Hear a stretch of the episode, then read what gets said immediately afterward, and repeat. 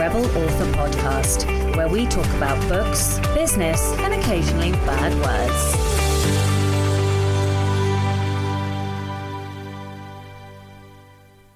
Hello, Rebels, and welcome to episode 228 of the Rebel Author podcast. Today, I'm having a proper nerd out with Clayton Noblit from Written Word Media, and we are talking all about publishing predictions for 2024 and beyond. One comment on the last episode, which was Jessie D'Angelo's episode, Matt Goodall said, What a fun episode. Jesse was great to listen to. I hadn't considered the life experience slash personal terror aspect of horror. That's a really helpful perspective. And now I want to know what some of his juicy rebellions are. Well, what can I say? okay, to tell you today. So, if you are listening to this in real time, then today my very first Kickstarter goes live at 5 pm UK time. If you are not listening live, then the Kickstarter is running for just about three weeks, just under three weeks. So, please, please, please do go and check it out. What is this Kickstarter all about? Well, let me tell you. I have spent a really long time wishing, lusting for, and coveting uh, all of the amazing, beautiful book boxes that fantasy romance readers get. But those romances are always straight. And I'm not straight. I wanted to see one of those beautiful books and beautiful boxes uh, full of queer stuff. So that is what I'm doing. I am running a Kickstarter for a gorgeous, and honestly, it is probably the most beautiful vampire book I've ever seen. Uh, this gorgeous silvery rainbow holographic foiled hardback with um, foiling on both the cover and the um, case and the. Um, what else? And we've got colour uh, end pages, we've got colour not safe for work going inside, we've got headbands and tailbands and ribbons gone inside, we've got a beautiful map that's been illustrated. It is basically one of the most gorgeous books I have ever seen, and I freaked out when I got to see it. I was literally like giddy. I put a silly little TikTok of me uh, basically showing you my reaction the first time I saw it. Uh, and I cannot wait. The other exciting thing that I'm doing is obviously we've got all of the normal stuff. So we've got uh, the art prints, we've got bookmarks, we've got um, a playlist that I've designed and printed and put in there. We've also got a kink list. But uh, this whole thing is about the experience. So not just the reading of the book, but giving you an experience whilst reading this book. So I have also got a vibrator inside this box. I'm so excited. It's just a little one this time. Uh, but if this Kickstarter goes well, if I fund, then I'm going to go bigger and better next time. And one of my ideas is to write the sex toys into the book and then put the, the or, you know, ship in those toys and have them in the boxes. So it really, truly is an experience. Uh, so we have a kink list where you can recreate the scenes or whatever you want uh, from the book and a whole bunch of basically just goodies that are digital and physical. So you can get, um, and the high tier as well, I will ha- personally hand annotate, highlight, squiggle, draw, be- well, not draw. I don't draw, but you know what I mean. Um, I will hand annotate the books and you can direct me and tell me what you would like me to focus on, whether it's like my author thoughts, the inspiration, perhaps my favourite lines, if you want particular scenes highlighted, or um, if you want to know about the inspiration for them, whatever you want. There are only five of these because it takes so much bloody time, and I will, you know, spend a lot of time um, making it pretty uh, and tailoring it and customizing it to exactly what you want. So there are only five of those. Uh, I can't do anymore because of how long it's going to take. Um, but yes, so that is going to be my big tier, and I am redonkulously excited for this. Like, uh, I have spent so long resisting his Kickstarter, and now that we're actually here, and now that I see the book and I see the rainbow silvery gayness, I'm just so excited. So, anyway, anyway, anyway, if you are a fan of Kickstarter, please go and follow the Kickstarter. Get notified when it goes live today. If you are listening in real time, please come and check out the Kickstarter. I really, really, really would appreciate it. Um, even if you can't support, just come and check it out. If you know somebody who you think might like it, please share it. And on that note, because of a scheduling faux pas, I also have my webinar. This is the last time I'm going to be telling you about it because as this episode goes live, the webinar will be in two days' time. So if you're listening in real time, you still have a chance to join the webinar. And if you are not, then you may well have missed your chance. So, as a little final reminder, this webinar is the Prose in the Market webinar. Writing to market isn't new, but when teachers talk about it, they often focus on understanding the market, advertising, brand, and pitch. But what about the writing and craft of writing to market? If you're tired of trying to work out how to deliver what readers want, then this is the workshop for you. In the session, I'll be explaining how to deconstruct best selling books and implement the tools you'll find, an easy three step methodology for deconstruction, practical examples of deconstruction and implementation in your own work, why you're not using copywriting enough, how to intentionally slip TikTokable and marketable scenes into your novels that will hook readers. We'll talk a little bit about tropes, and of course, we will do live deconstruction examples as well. And as a little bonus, you'll receive a workbook containing exercises for you to implement all of the things that you learn during the session. So these there are three sessions to try and accommodate time zones. They are across Friday and Saturday, the 9th and 10th of February. And if you're in New Zealand, Australia, those might be the 10th and the 11th. Um, but I will leave all of the links in the show notes. This is your last chance. There will not be a replay unless you are a ticket holder. If you hold a ticket and you have purchased a ticket, even if you can't come, you will be able to get the replay. If you do not, you will not.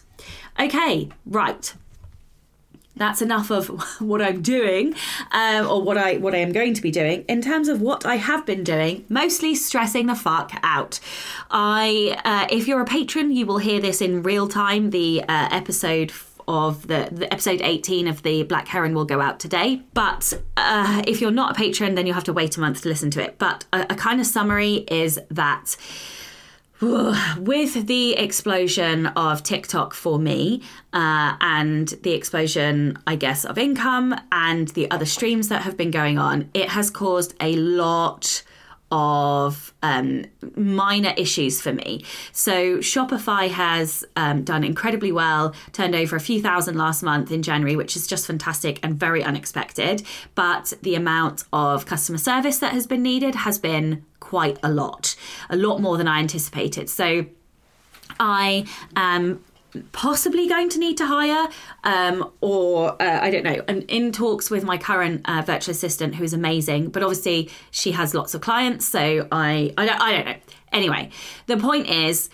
Um, there is there has been a lot or more basically notifications emails customer service required and that has been really difficult for me to manage because I kind of overscheduled for February and I put my hands up. I'm basically absolutely fucking slammed. And I feel like I've been slammed for the last two months trying to um, make sure that this increase in growth doesn't go away. Um, and so I'm dealing with a lot of the emotions around this first initial kind of explosion and all the fear that comes with that. And I don't think we talk about this very much, but basically, psychologically, it's really scary. Like, okay, I've got this huge burst of money come in, but what if it goes away? What if I accidentally spend it? What if I can't pay my tax bill? What if the tax bill's huge? What if, you know, all of these what if, what if, what ifs? And I refuse to live in fear. So I'm trying to like psychologically beat the fear away and just like be brave and be confident and believe that it's going to continue. But that's really hard. Like, uh, anyway, so this is kind of where I'm at, and and the consequences of all of that are that I have been asked to do more things. You know, wonderful, wonderful opportunities. We'd love to you to speak here. We want you to come to this event. We'd love you to join our anthology. Um, you know, I've got a group. Would you be part of it? All of these things, they are incredible. They're living the dream. It's amazing. But for me, who and everybody drink has a lot of yellow Clifton strengths, um, I find saying no excruciatingly painful. I want to be able to say yes to everybody because I want to make people smile. I want to, um, you know, I, I want to do the things that have a positive impact. But the last two months have shown me I I can't. I actually cannot. I am at the point where I cannot reply to everybody. I cannot say yes to everything. Um, and that is really horrible, actually. I don't like it, if I'm honest. Um, it's making me really uncomfortable. I want to be able to say yes to everybody, but I realise that I am only one person and. you know what? It's really hard because I I like making people smile. I like delivering for my community and it's actually killing me. I have been sick this month where I have been literally working every I did not have a day off in January. Let me put it that way. And that is not sustainable. So I have got uh, an appointment with my business coach on Friday and we are going to look at restructuring and look at what I'm doing and what I can cut and you know where my time is best spent because I don't want to literally put myself in hospital and unfortunately for me as a number one competition that is a real possibility because I just won't stop. So yeah, I oh I don't I feel shit talking about it if I'm honest. I I, I really don't like I don't like talking about it. I don't like admitting it. I don't, I feel gross. And anyway, obviously, I'm also in a very positive position because all of this growth is the dream, right? I feel like I'm finally reaching the dream. I am also don't think I've sort of said this anywhere, but I am going to cross the six figure threshold in the next couple of months. And that is pretty fucking amazing.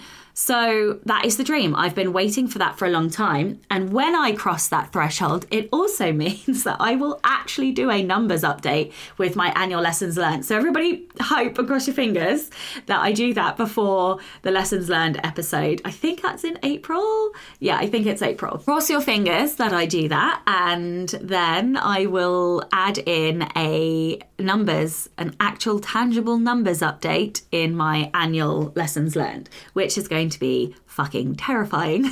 but also, one of the things that I love more than anything about Rachael Herron is that she just confesses all the numbers and it is like catnip and crack to me. And I have always wanted to be brave enough to do that. And I haven't quite managed it. I know I give you percentages, but I really want to give the numbers and I just I just haven't been able to bring myself to do that. But if if I cross well not if, I'm going to cross I am going to cross that threshold because of the numbers. I already know I'm going to cross that threshold. So when I do that, I will add in that update.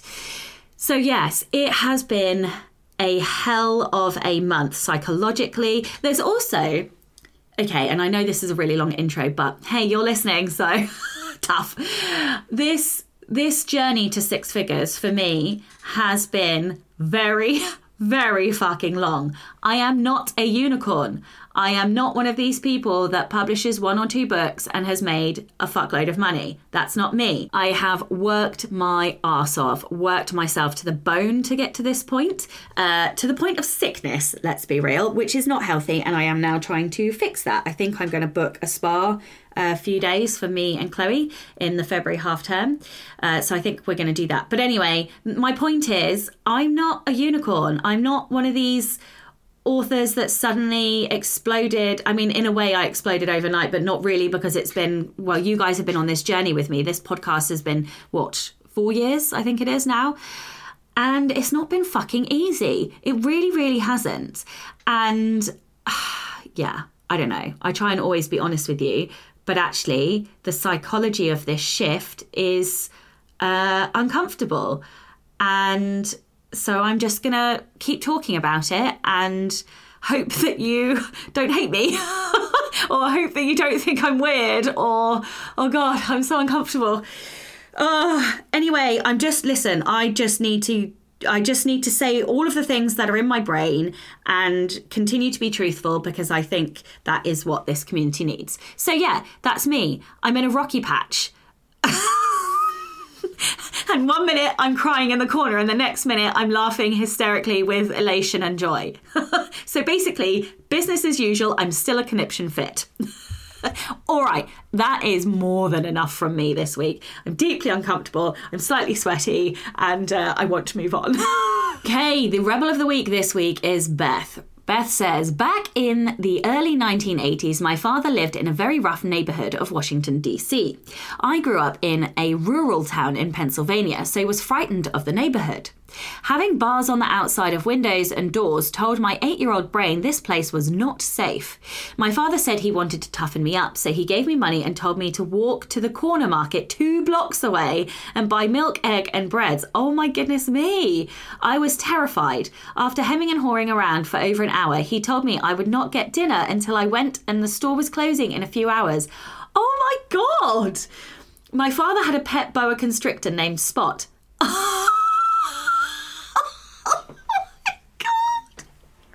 So I wrapped Spot around my waist and walked to the store. Jesus fucking Christ. You took a boa constrictor to the store. It was a boa constrictor. How did it not constrict around your stomach? Oh my gosh. I watched as a tough, heavily tattooed man. I had never seen, uh, I'd never before seen a tattooed in person, a tattoo in person, walk towards me. But as soon as that six foot tall man saw the boa, he sprinted to the other side of the street, and I felt powerful. I bet you did. It took some negotiating with the store clerk to accept my money, and the trip home was very long as I had to keep resting from carrying the milk. I was happy to not be bothered. Numerous people went to the other side of the street, but no one helped me either. I got back to my father's in one one piece, but asked him never to ask me to get milk again. I did often use Spot when he forced me to go on other errands in the neighbourhood. Upon reflection, it probably wasn't safe to wear the boa as a belt. It could have decided to climb up to my neck and choke me. I need to know more. So Beth, I if you would please email me, I would love love love to hear more about this story. Like how did the boa not constrict around your waist? Like how did the snake not just continue to move whilst it was around your stuff? Did it not just like writhe around your body? Like, I need to know about this. I love snakes. I hate spiders, but I love snakes. And um, I always wanted a pet snake as a child. And my fucking younger brother got the snake. I was really pissy about this. Um, I never got the snake, but that's because I lived with my mum and my brother lived with my dad. And so he got the snake. And then he didn't fucking look after him. So I was extra cross about that. Um, but I love snakes. They fascinate me. I think they're beautiful. Um, and also, I, I remember the first time one of my friends at school had a snake. She had this beautiful yellow corn snake, yellow and white corn snake. And I remember the first time I held it, it was warm and I couldn't believe it. And I also couldn't believe how kind of like, um, what's the word? Like uh, dense the snake body is as well. Like I don't know what I was, what my childhood brain was expecting. Maybe something squishier, but they're fucking heavy. Snakes are heavy. Uh, anyway, so I'm doubly impressed that your eight-year-old, uh, he- uh, you know, carried the snake. But also, how the fuck did you not lose the snake? How did the snake not fall off your belly? Or I don't know. Anyway, I'm just, I need to know more about this story. Please, please email me more details. I'm fascinated. If you would like to be a Rebel of the Week, please do send in your story. It can be any kind of rebellion, something big, something small, something pet like. It could be a siblings, an aunties, an uncles, a parents, whatever you like. You can email your Rebel story to Becca over on rebelauthorpodcast at gmail.com.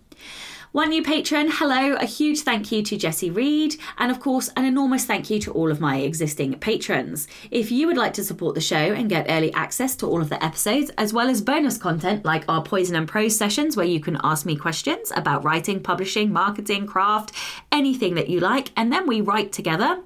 Uh, we have our movie nights, our master classes, and of course, you get early access to all of the episodes as well.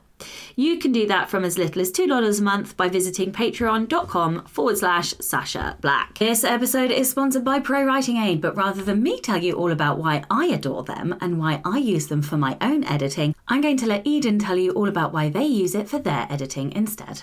So I really like Pro Writing Aid because it acts as a second set of eyes to help me pick out any of the um, subconscious mistakes or any of the overused patterns that uh, occur in my writing.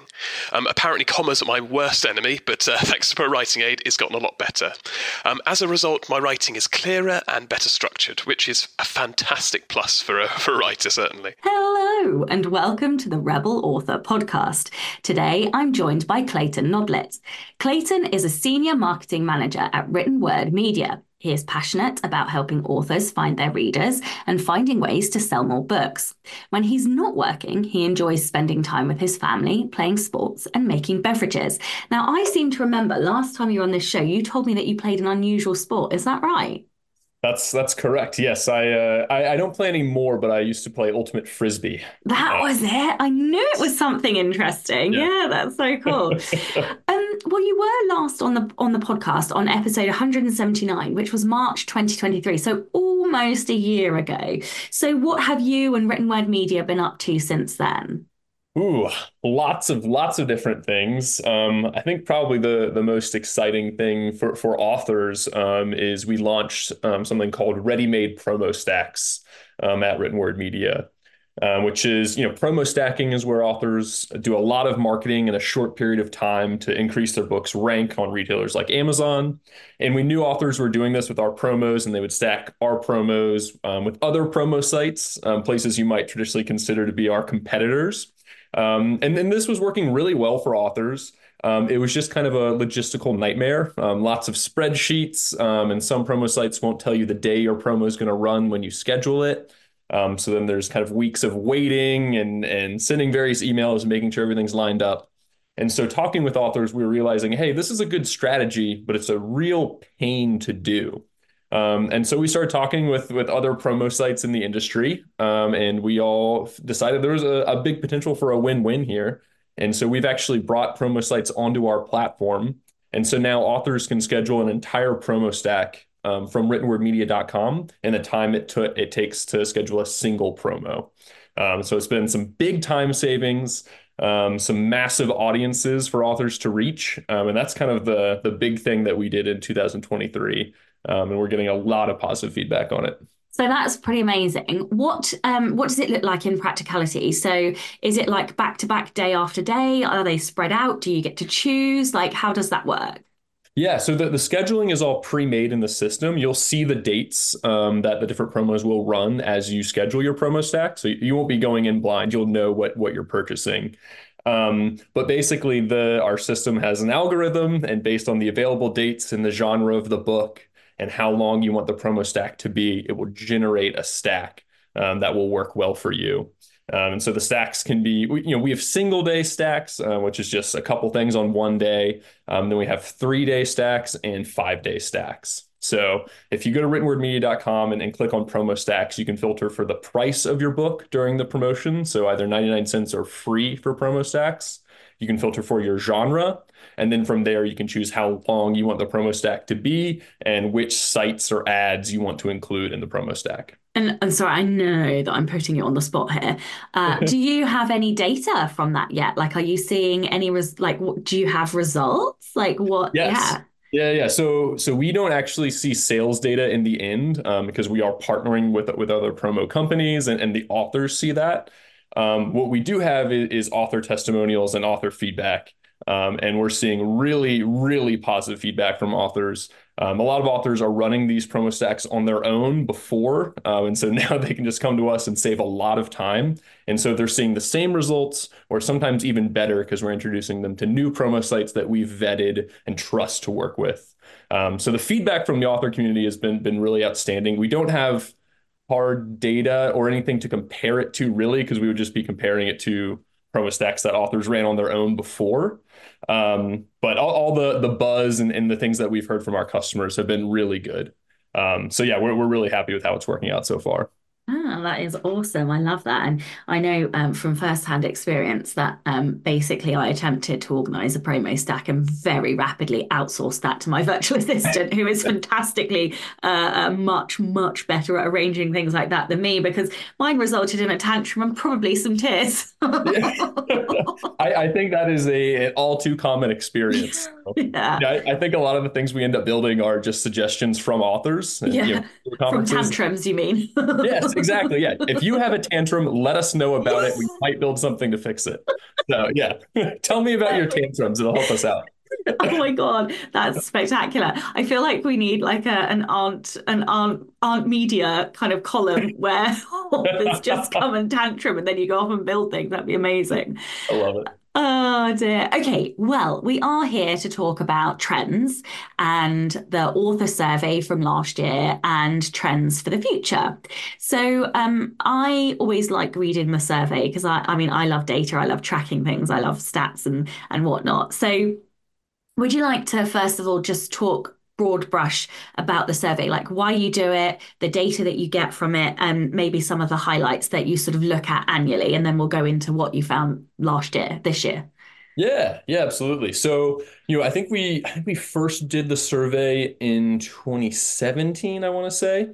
Um, and it was really just born of, you know, at, at Media, we're also very interested in in data and systems. I think that's what we attribute a lot of our success to.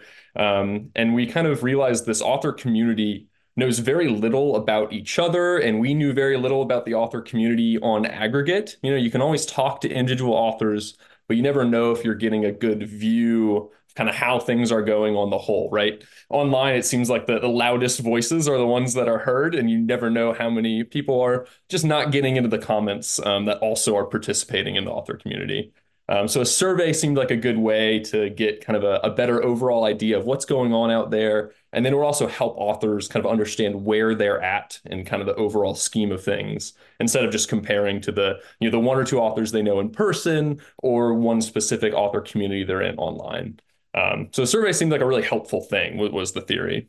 Yeah, and I also think that when you're in certain Facebook groups, there are some very loud voices, um, and there are some like that some voices that are particularly loud, do certain things, run certain business models, and make certain amounts of money. And so I think we can get very um, distorted on what is actually possible. Like, for example, um, the common, in air quotes, indie author model is that we make all our money from ebooks but I earn over 50% of my income from paperbacks and hardbacks. So I am an anomaly, I suppose, in the community. Um, and I make good money. So, you know, it's not that it can't be done. It's just that, you know, we, there are certain voices that we hear and certain patterns. It's almost like, um, our phones listening to us and show us particular things because yeah. they hear what we're talking. And so it then becomes this, I can't think of the word, but like self fulfilling prophecy almost that you then see what is what you think is whatever you know what i mean like like yeah. elections and and what google does and all of the rest of it and shows you and all that stuff but not that we're getting into politics but anyway um so moving very rapidly on before i put my foot in it uh, what I'm sick, okay? My brain's not working very well. Um, what were the highlights from the 2023 one? Were there any shifts that you saw compared to 2022? I'd be really interested to know what those shifts were. Maybe let's start there. Yeah, yeah. So I think kind of the I, noticed a big overall shift in 2023, and it was that kind of, kind of broadly authors or indie authors seem to be getting more professional in that they're they're spending more and putting more effort into editing, cover design, and kind of the, the packaging of the, the final book.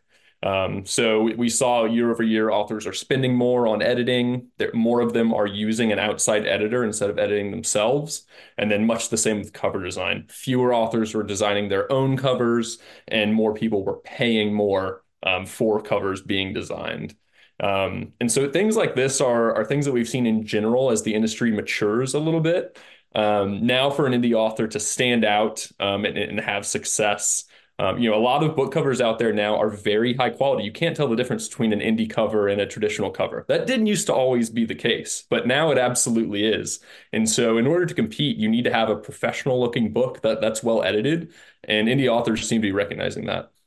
Yeah, absolutely. And I, and I think that comes into something that I'm sure we'll talk about later, but I think that's reflected in in author, indie authors pursuing quality and experience over necessarily um, like rapid consumption, which I still think there is like a Netflix culture for whale readers. Certainly, you're going to get some readers who, like for me, for example, I'm not.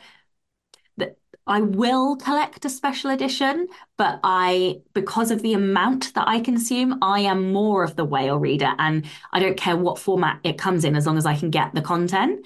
Um, but then for things that I am like, you know, super fan or whatever, then I would back the Kickstarter. I do back Kickstarter. You know, it's that kind of like filling in those different markets. And and I think it, yeah, and I think it, I think we have been the Netflix authors who just create binge consumption content. Um, yeah, and now we're going to do like Hollywood fifty billion dollar fantasy movies, aren't we? In terms of books, like I don't know what how else to compare it.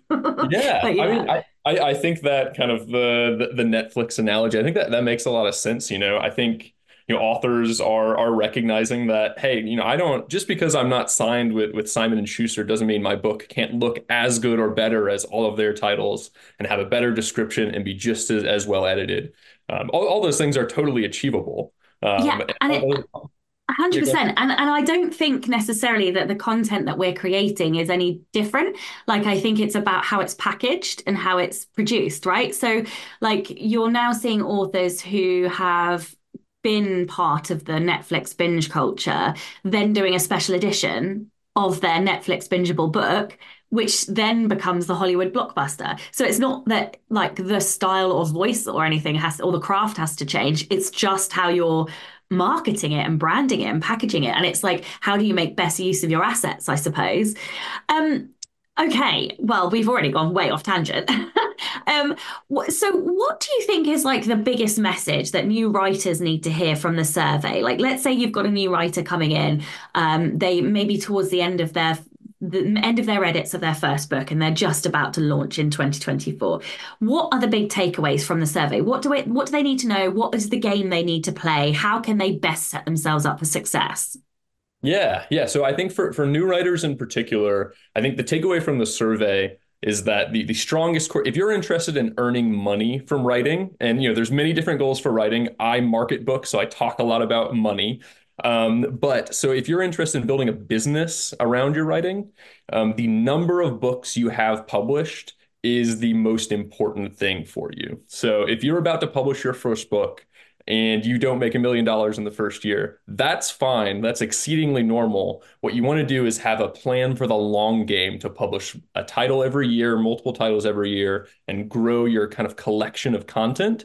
And then as you bring readers in, the readers increase in value over time as you have more things to sell them.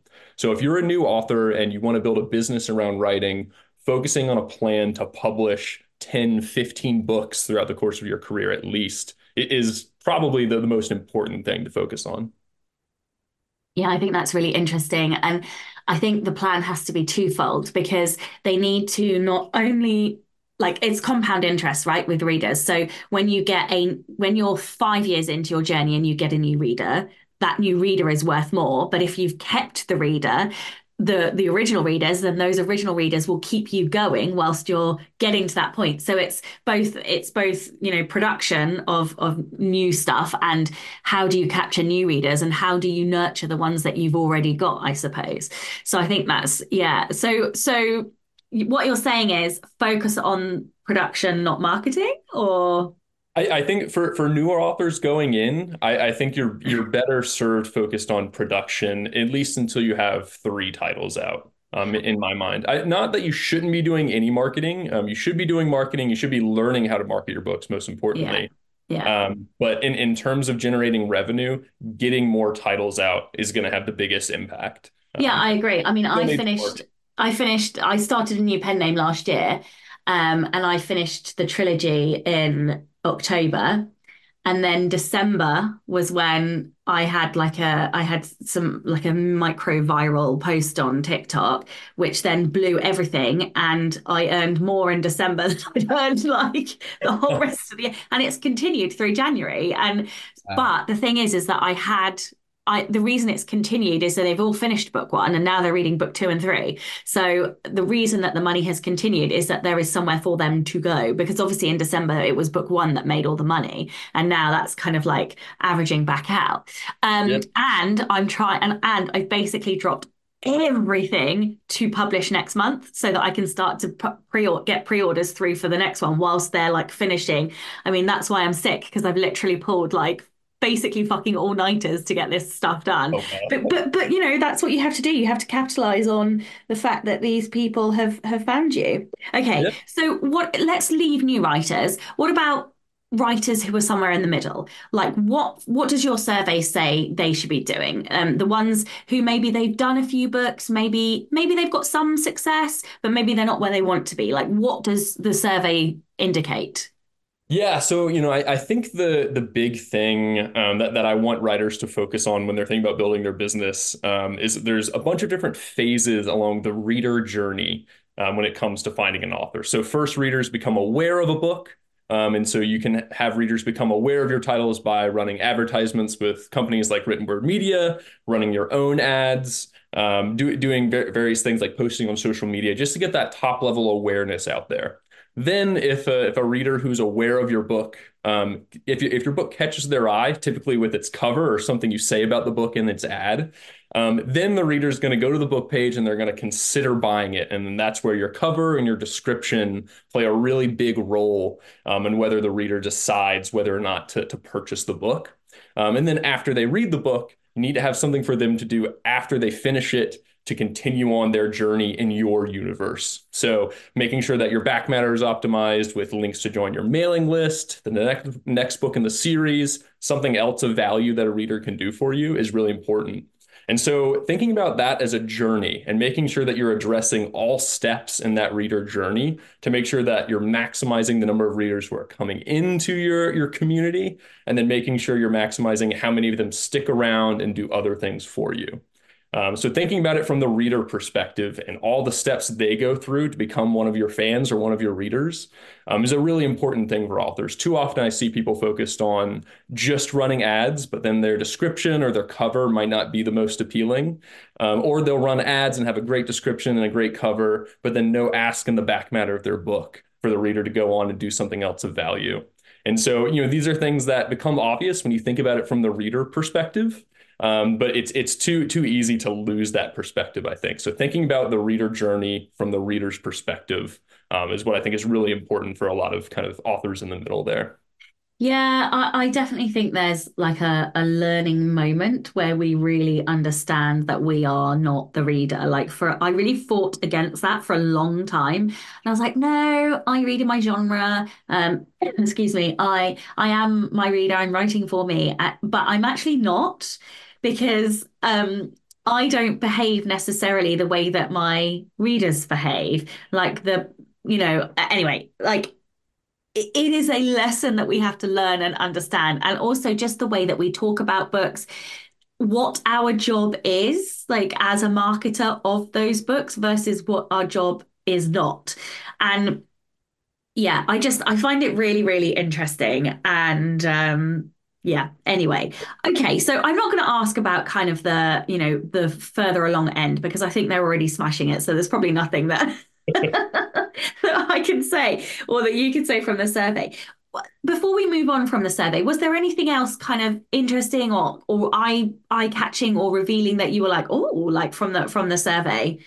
Yeah, yeah, definitely. I, I think the so this year was the first year we asked about AI um, for authors, and we asked three questions. We asked if authors um, would use AI to help them in the writing process, so generating ideas um, or helping them plot, but not actually writing the text in the book itself. Um, and we asked authors if they would ever use AI to help them write the text in the book. So using AI to write actual copy that goes in the book. And then we also asked if they would use AI to assist with marketing. Um, and about, I think it was 70, 70% said they would never use AI to help them in any way with their writing. What? Uh, so oh, was, wow. Yeah. So not, not even to help them with ideas or character names. 70% said they would never. Um, I bet that is a radically different number to next year. I I cannot wait yeah. survey this year, right? I, I, like that is going to swing more than any other number number yeah. in the year to year. Yeah. Um, so that that stuck out to me right away. I was like, ooh, I can't wait for next year to see where that's at. um, so you know, seventy percent of authors very anti AI to help with the writing, um, but then about fifty percent said they would use it to help with marketing. Um, so a big oh. um, and a lot more people are willing to help it write uh, use AI to help write marketing copy, generate images, stuff like that, or generate ideas for how to market your books. That uh, is so interesting. And I would love to dive into the psychology of that. I wonder if it's because we're feeling like we feel more ownership over the written content and that and not not to not to piss anybody off but like that preciousness over it's my baby it's my story it's my blah blah blah um versus you know, none of us love love marketing. Like we do marketing because we need to do it, and therefore we feel less ownership over it. I wonder if that's why people are more comfortable to to use it for marketing. I have no idea. I'm just like postulating here. Um, I, but... I have some data to to back up your point. I, I agree. Oh. Um, oh. We actually ask authors um, in the survey um, what is the the worst part or most difficult part of being an author. Yeah. And no matter how many books they've written or how much they're earning, authors across kind of every category are most likely to say that marketing is the most difficult part of being an author. Interesting. Yes, and I so. bet the inroad with marketing, letting AI help with marketing, will lead to that sw- swing because they'll get used to it, and then, then once they're used to it, they'll it will expand. Oh God, I'm interested in the results next year. me too. Me too. Stay tuned. Yeah. No, I find this fascinating. I like just intellectually from like the debate and the, you know, the yeah, just just looking at the data and the stats and those. I mean, I like this is like catnip to me. Um. Okay. All right. Um, what type of business structures and models are um, like established indie authors using? Like, is there still hope for new authors coming in in 2024? Um, uh, you know, can you still start and, again and and uh, you know become full time? What from your survey, like what elements do you think that they're going to need to to get there? I know you've said lots of books, um, but yeah, can you? What what are the business structures that are working? Yeah, yeah. So you know, I, I think number one um, you can there, there's always hope to make it full-time writing. Um, you know, it, obviously it's very difficult to do um, but i don't think it's less likely now than it has been in the past. No i um, don't there, there's this you know this conception that you're competing with other authors sometime. I, I don't think that's true at no. all you're all developing the market the market. You're all serving readers. Um, people read so much. They're they're not um, like uh, having too much to read out there in the world. Exactly. Uh, i read like 120 books a year. Like you cannot serve me. Well i cannot have one author serve me unless you are like fucking right. Unless you're publishing like a book a day, you cannot yeah. satiate me. Sorry. Never satisfied, and there's a lot of readers like that, right? Exactly. So yeah, so so number one, I, you know, I think there's always hope, um, even if it feels like more authors are publishing than ever before. That's not a bad thing. Um, look at other authors as, as a way to help you. Um, and and then number one, the, the strategy that we see working has to do with the number of books, um, and particularly writing in series. This, is, this has been true for a long time, but it, it's still working in my opinion. Writing was in a series. Was there a number? Like, do you have numbers like where that that sort of number is that you're seeing? the number of books published. Yeah, yeah. Yeah, so we in in the survey we have a chart um, that graphs monthly income over number of books published. Um, and we see it start to flatten out the income at around 30 books. So that's where we start to see diminishing return on the, the number of books being published. But we do see significant spikes around, I think it's three and seven books published as well. Uh, we tend to see a little jump. Um, but it, you know, as much as 30 books being published is when we see a, a real drop off in number of books published correlating with income because at that point they're earning so much that what yeah I, yeah i'm i'm not sure why that could be um it could be that you know maybe once you have you know 20 or 30 books um, then it's the marketing that starts to differentiate you instead of just having the the number of books being out there um so that that could be a difference um yeah, so yeah. I, I'm really curious about going into that data. So, somebody who has 50 books, wouldn't necessarily earn more than somebody who's got 30 books. Is that what you're saying?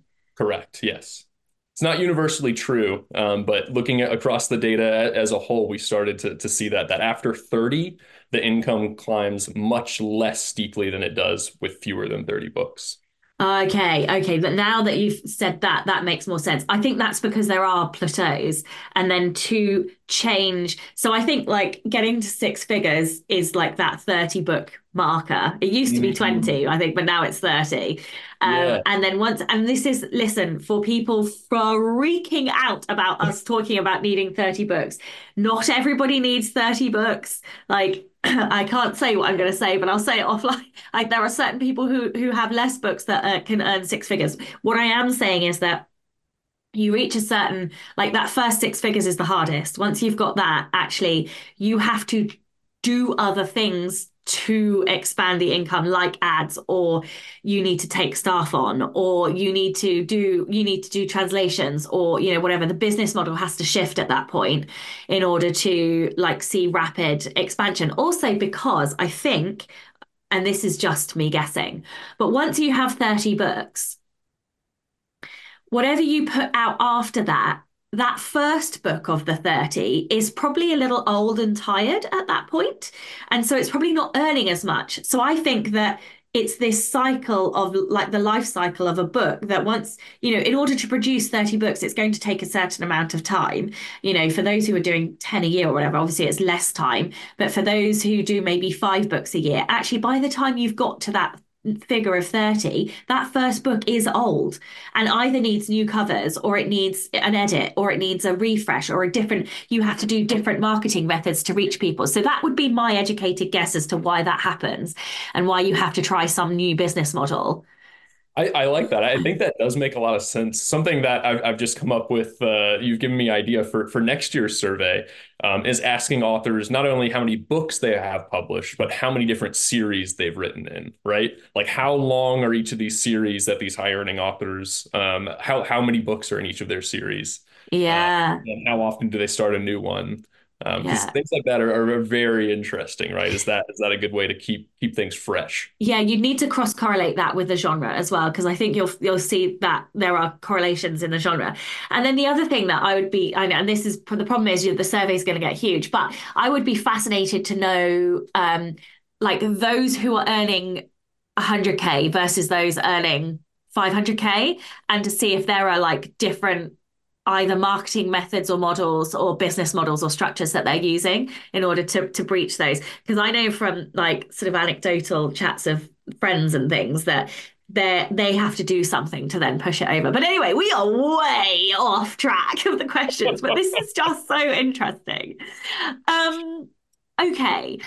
One of the other things that you do is you publish like a trends article every year and one of the interesting trends that you picked up on is quality, which we have spoken about um, already a little bit. Um, and I would just like to be clear that rapid releasing is not an indicator or predictor of quality. Some people just write good books quickly. Uh, some people. Uh, I actually write better faster than I do slower because I don't second guess myself. But anyway, yeah. um, and I think that MVP, so like minimum viable product books, were thrown around like a lot, and that is different to um, you know high quality. So why do you think this is a trend? Why do you think this is coming? Um, and so that's my part A is the why do you think this is coming? And the part B is what does quality look like? Is it just in reference to ebooks? Is it physical books? what do you think that quality is going to look like in the market going forward? Yeah, yeah. All right. So, so for part A, why why this is a trend? Um, so for this trends post, I ask a, a, lot of different industry experts and professionals, kind of what they see coming in the industry, and by far this was the most common response. Um, something about quality becoming more important, um, and and really the the reason I, I think this is I think it's kind of a continuation of a trend. Um, as we spoke up, spoke about earlier, um, indie authors are getting more professional. The tools are available for them to have higher quality covers and editing. Um, and I think what we're seeing with, with AI um, is people and readers might be a little bit more wary of low quality stuff in the future, right? If you read a low quality book um, where things just aren't making sense at all, you're immediately now going to think this was written by AI. Um, and so that that is kind of a concern for a lot of authors. I think there's a, a, worry out there that people might think AI was written to use to write one of their books. Um, and so by ensuring the quality of their book and and having a, a book that's great to read and, and well edited, um, you can stand out from AI generated content. Um, I, I, don't know how true that is as, as a concern or, or a worry, um, but it's something that seems to be out there that authors are concerned about um, in, in, this year. Um, and we saw this resulted, or I don't know, a lot of the industry experts we talked about talk about how quality is a great way to stand out in a crowded marketplace full of voices that might not be generated by real humans. Um, so having your your humanness show in both your ability to connect with readers and create a really high quality book um, is a great way for authors to stand out. Um, so that's kind of why I think it's really a continuation of a trend that's kind of been highlighted by the evolution of AI in the past year. Um, and then the second part of your question, I'm sorry, remind me of that again. So the second part was what does quality look like? Is it restricted to just ebooks? Is it just a matter of editing? Like, what is the manifestation of what this quality looks like?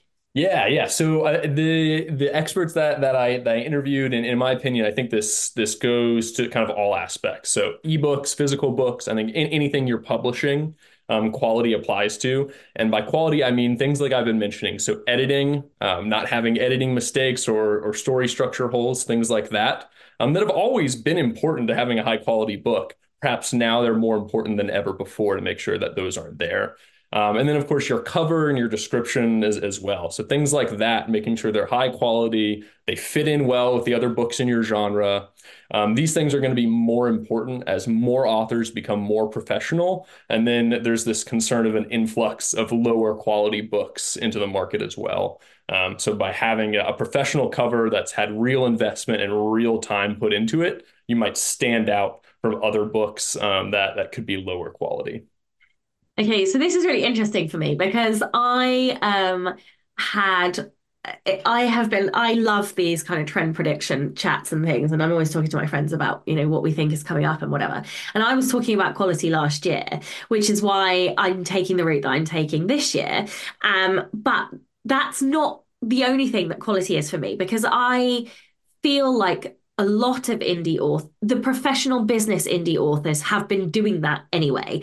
Um, you know, we, a lot of us pay for edits, a lot of us pay ed- uh, designers and all the rest of it. For me, it's, it's about um, two things. The first one is how do you insert the thing that is uniquely you into your books? So it's the, what is that human element that creates quality that is unique to you? So that's the first thing and it's about style and branding and the experience that you're giving to the reader and that's the second bit is the experience and the value added. So what else can you do around the book? And i don't just mean uh, community.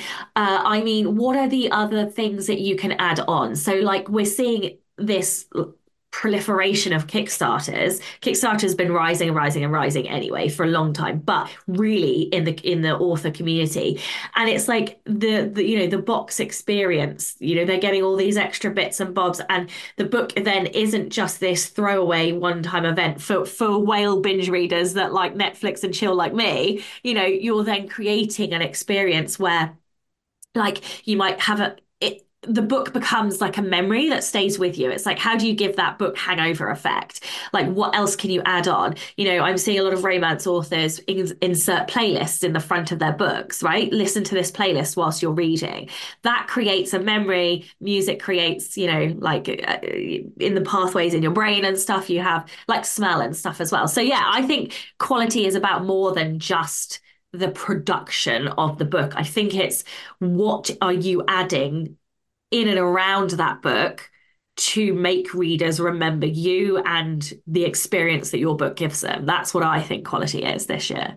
I, I, I love that so much. I think that that really plays into another trend that we had in the post, um, where, where we saw branding as becoming more important for authors in 2024 than it has in the past.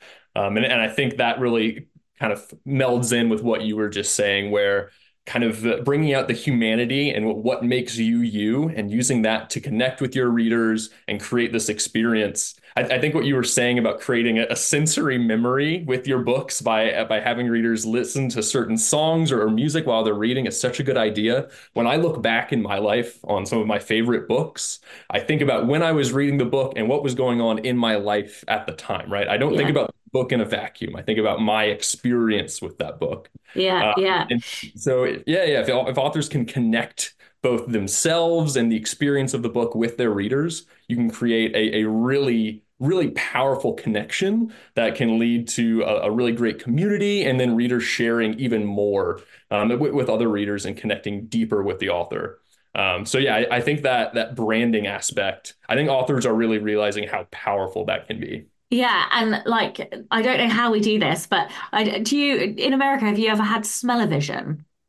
Do you know Ooh, what smell-o-vision is uh, is, is this television where you can smell like a, a 4D yeah. sort of thing? So when I was a child, we we have this charity event in the UK called Children in Need, and once upon a moon, uh, we they sent out these. Um, sheets that you like scratch and sniffed to um, and the smell was correlated to like parts of the show can't remember anything about the show but i remember this bloody disgusting smelling thing but the reason that I talk about this is because smell uh, is the sense that is most um, ev- like evocative of memory. So basically, in your brain, the pathways, the, the the nose pathways, run next to the memory pathways, and so when the synapses fire, occasionally they fire and connect to the like to the wrong thing, which is why smell can evoke such strong memories for people.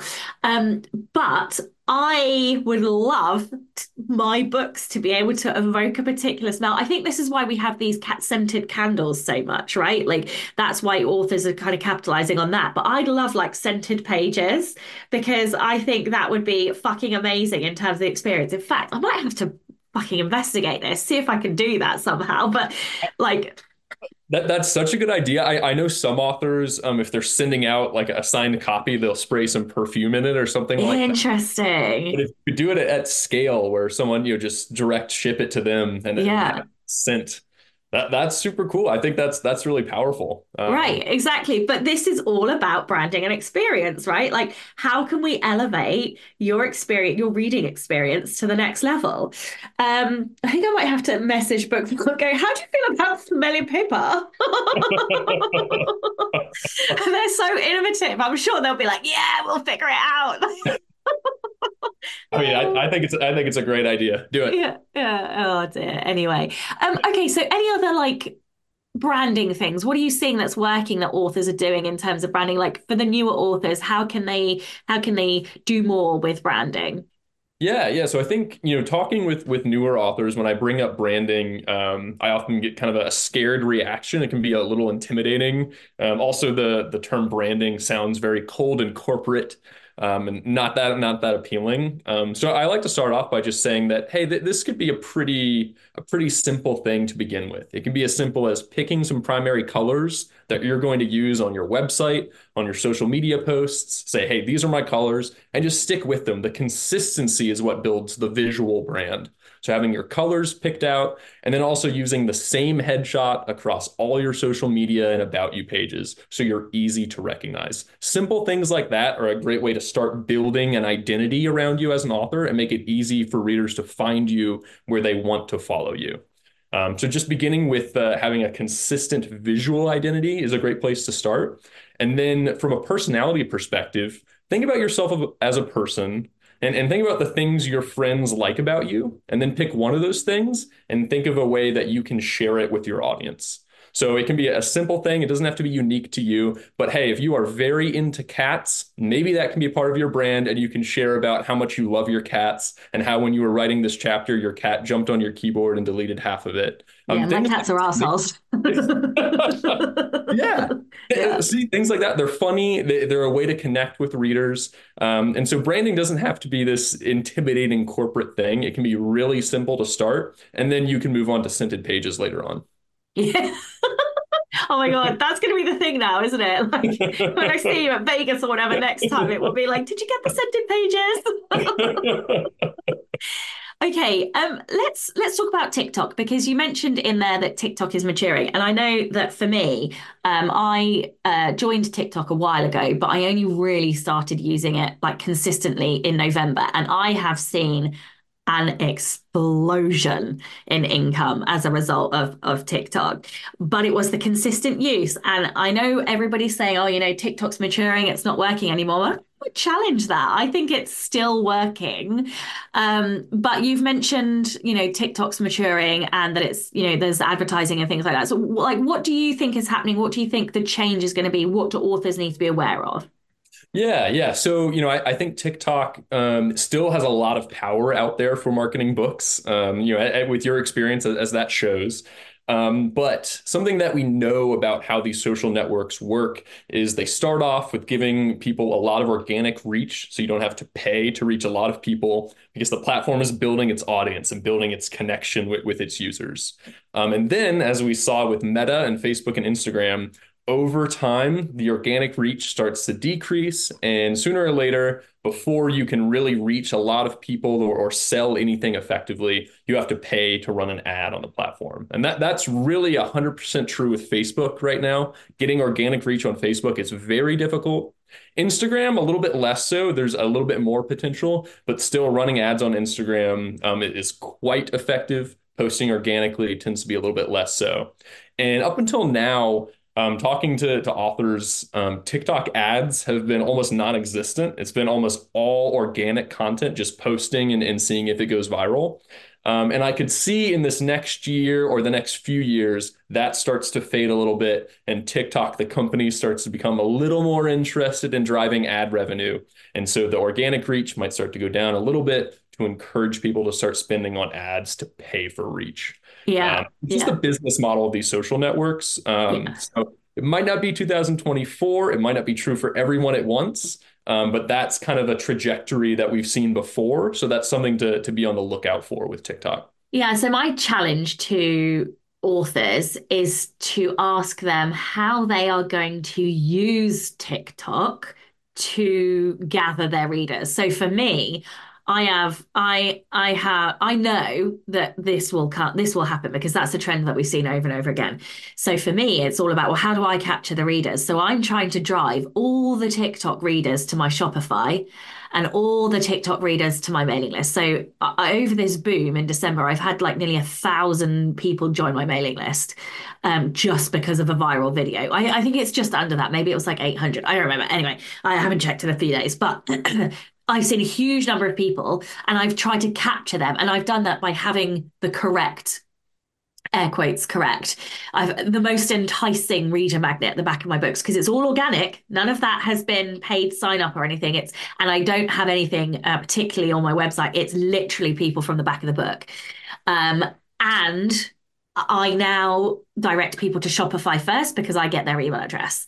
So for me, I'm like, how do I protect my business as quick as possible. Like TikTok's using me to create content for its audience, right? So I'm going to use TikTok to gather my audience. And it's like that, you know, how do you, and yes, it's Machiavellian, but you know, you've got a business to run. So how can you use the platform that's experiencing this growth to your advantage? Because they don't give a shit about you and your books. So yeah, I think I think that would be my challenge to authors to say, yeah, okay, we can see this on the horizon. We know it's going to happen. So what are you going to do about it? How are you going to protect yourself? I, I couldn't agree more. I think pushing people who follow you on social platforms, pushing them to join your mailing list is always a good idea. Um, social platforms change drastically, sometimes in the in the course of a few days, even. Um, and so, an email, um, yes, other companies control email, but email has shown to be the most consistent, most reliable form of online communication yeah. Um, for a long period of time now.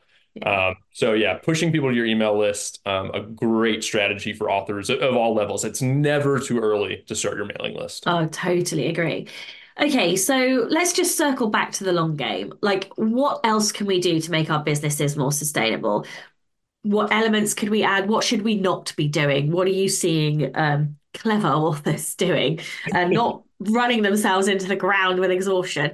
Uh, what, yeah, what are you seeing the smarter authors do in terms of creating sustainability? Yeah, I think, you know, one thing is is really effective planning and not getting too high or getting too low, right? So authors that I see have success over the long term seem to be they might not say they're great at planning, right? They they might say, "Oh, I'm a mess," um, but when you really talk to them about all the things that they've done, they do have a plan that they're executing pretty well. It might just feel a little messy.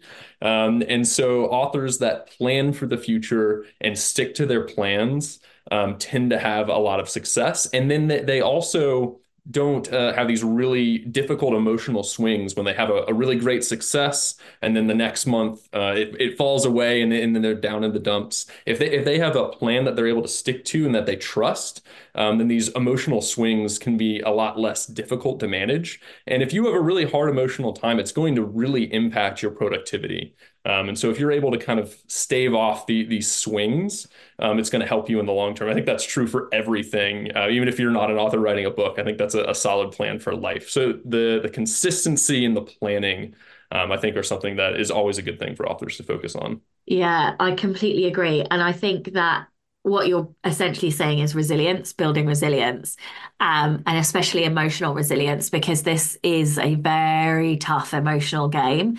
Um, and you know, I I highly recommend to listeners Clifton Strengths Coaching because that's basically what they're doing is they're getting you aligned to what is right for you and, and creating a business that works for you, and then helping you with emotional resilience, basically, and, and like uncertainty as well, helping you find as much certainty as you can have because that's the thing that we all struggle with most is the inherent risk um, in this business, and and so yeah anyway, I could wax lyrical about that.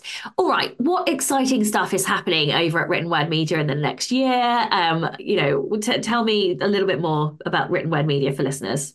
Yeah, yeah. Um, so, so Written Word Media, we're, we're a book marketing company. If you haven't heard of us before, um, but like I was talking about the at the beginning, um, we run email promos for authors, um, where authors pay us to to email links to buy books out to hundreds of thousands of readers.